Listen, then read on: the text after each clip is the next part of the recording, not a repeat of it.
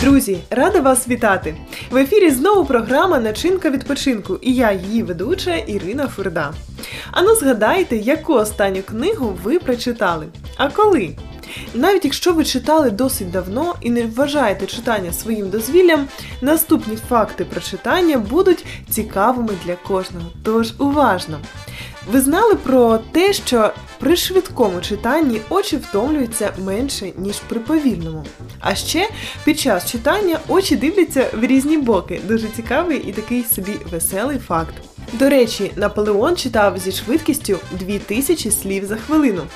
Гадаю, наш гість читає трошки повільніше за Наполеона, але все одно обожнює віддавати перевагу відпочинку саме за книгою. Роман, вітаю вас знову в нашій студії.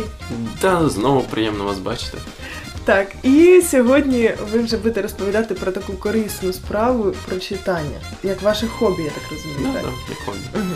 Нагадайте, будь ласка, нашим слухачам, хто ще з вами не знайомий, щодо того, чим ви займаєтесь, і тоді буде зрозуміло, чому ви так багато читаєте.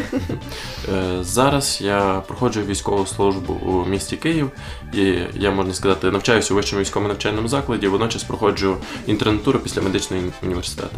Тоді читання для вас це насправді хобі, чи все ж таки те, що ви мусите робити кожного дня для того? Для мене це, це, це моя, моя робота, тому що я повинен навчатися, але це для мене і хобі, тому що я просто це люблю, люблю цю справу. І це такий якраз е, е, приємний момент, що моє хобі і моя справа вони поєднуються між собою. Це чудово. Але для кого читання не є хобі, ми сьогодні спробуємо все ж таки розповісти всі е, позитивні сторони читання. Я просто не можу уявити, як воно не може бути хобі. Тому що мені здається, що е, в кожної людини знайдеться якийсь жанр, то що їй було б цікаво читати. Вона просто можливо не пробувала це і не і вона думає, що їй це не подобається. Але їй просто почати, і вона відчує від цього задоволення. Ну Угу. Але ж е, з часом зараз все ж таки люди схильні дивитися просто відео або фільми, або просто в Ютубі якусь інформацію черпати саме з відеоресурсів. Я не кажу, я теж це люблю е, цю справу. Але ем, коли ти дивишся це відео, в тебе як е, дається тобі подача чіткої інформації. А коли ти читаєш, ти, ем, ти можеш собі по-іншому це уявити, так як, е, так як ти можеш тільки уявити. Можеш зупинитися таку на паузу, поставити навіть якусь фразу. Нам сподобалася якась фраза, і ми можемо поставити паузу таку і внутрішній якийсь монолог включити і подумати. Тобто читання точно розвиває як фантазію, так і дійсно внутрішній мон- монолог. Внутрішній цей монолог, да, я, Мгм. я, я так думаю, що воно е, внутрішній світ е, розвиває, стимулює так наш, наше думкомислення.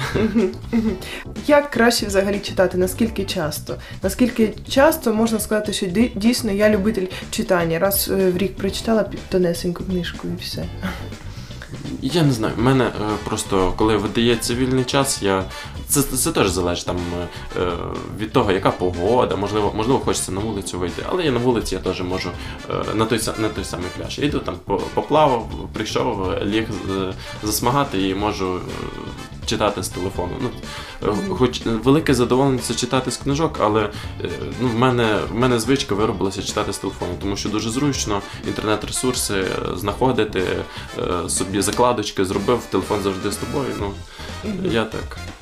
Е, Скажіть, будь ласка, також як лікар, знову ж таки, до кого мені ще звернутися, як правильно читати? Тобто, ну, якісь можливо правила читання, які варто дотримуватися, щоб все ж таки не впав зір і так далі.